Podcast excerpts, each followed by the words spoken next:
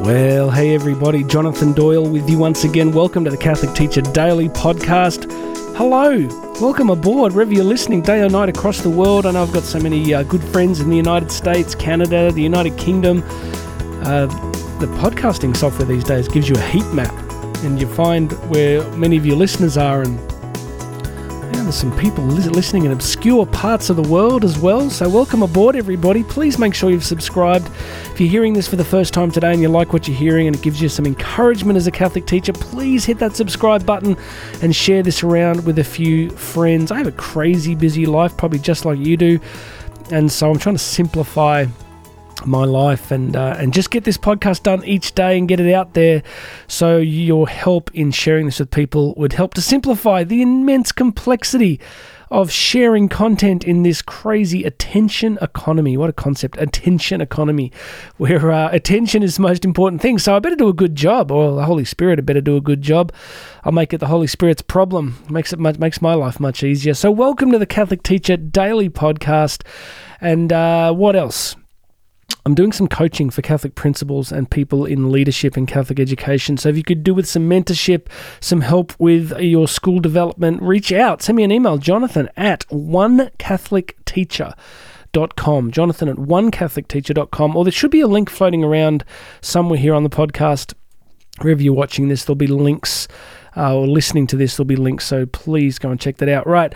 Yesterday, we talked about a beautiful quote from Gavin Ashenden, which was really reminding us that the church is here to rescue people as we travel through the storms of history. Today, I just want to sort of develop that a fraction in terms of how we relate to our students. I had a beautiful experience last week. I went to uh, the sacrament of reconciliation confession with a wonderful, wonderful priest who was actually the priest that presided at our wedding. As many of you will know, Catholic priests do not marry you; they uh, they witness your wedding.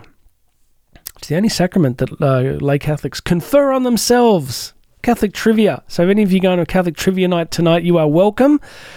But uh, this wonderful priest has been a huge part of our life for many, many years, and uh, just so grateful for great priests, so grateful for the sacraments. You know, uh, why am I Catholic? There are many, many reasons, but one of them is is just the sacraments. Without a sacramental church, why would you bother? Without these profound, incredible, supernatural uh, impartations of grace into the world, why would you do anything else? And uh, beautiful sacrament. And we were talking about stuff after confession, and he made a really beautiful point about self saving he made the point that uh, you know you need we need to eventually realize that the challenges that we often have, the things about ourselves that we really want to change, come down to the realization that we are beings who need a savior. Such a simple concept, right? Everyone's like, Jonathan, that's it. That's all you have for us today. You're going to basically tell us that we can't save ourselves. Yes, that's exactly what I'm going to say because it's really it's a really profoundly important concept. It's the sort of the essence of the gospel, really, that we were not capable of saving ourselves and that we required and needed a savior. Why does it matter? Because I talk sometimes to friends. Uh, some people talk about sports. I talk about Neo Pelagianism. Sometimes I talk to friends about Neo Pelagianism. So, Neo Pelagianism, of course, is a heresy from the monk Pelagius, who argued that when Christ died, everything that he we needed for salvation was accomplished by him, which is technically true. And Pelagius then went a step further and said, if you're not living in total holiness and grace, it's simply, it's not Christ's fault, it's because you're not trying hard enough. So, like a lot of heresies, this then kind of washed out into a theology of works, of striving and forcing yourself harder, because basically you're sort of going, well, Christ did it all, He's done it, and if I'm not experiencing it, it's not Christ's fault, it's because I'm not working hard enough. And what this experience last week in, in, this conversation with my priest friend helped me to understand once again was the need for a savior. That, like many things in our Catholic faith, there is this compenetration, there is this mutual kind of flow where it's both and. By which I mean, yes, Christ's sacrifice on Calvary has opened the return to the Father's house for all of us But we've got to be careful of not falling into that trap of believing subtly that really what we need to do is try harder and harder and harder. And what this led to me thinking about was the simple concept of no self saving. So I actually have this reminder on my phone that pops up every single day and it says, Jonathan, remember, no self saving. You need a savior and it led to me led me to a kind of dependence. If you've heard me speak live to Catholic teachers, I talk about something called the path of dependence. The path of dependence. It's an attitude of heart, a posture of life where we depend upon Christ for everything so easy to say, right? Because you can hear me say that and go, oh, yes, yes, Jonathan, I agree with you. I'm a committed Catholic, I'm a committed Catholic teacher, and I depend on Christ for everything. But do we really? Like, come on, seriously. How many of us deep down kind of just tweak the edges of reality a little bit? To kind of just go, look, you know, uh, I used to joke on stage. I go, most of us pray kind of like, you know, God's really busy running the universe. He's like the, the Wizard of Oz, you know, when they pull the curtain back and he's kind of pulling all those levers. We're kind of like, you know, God, I know you're really busy, but I just wanted to pray and ask if you could help me here.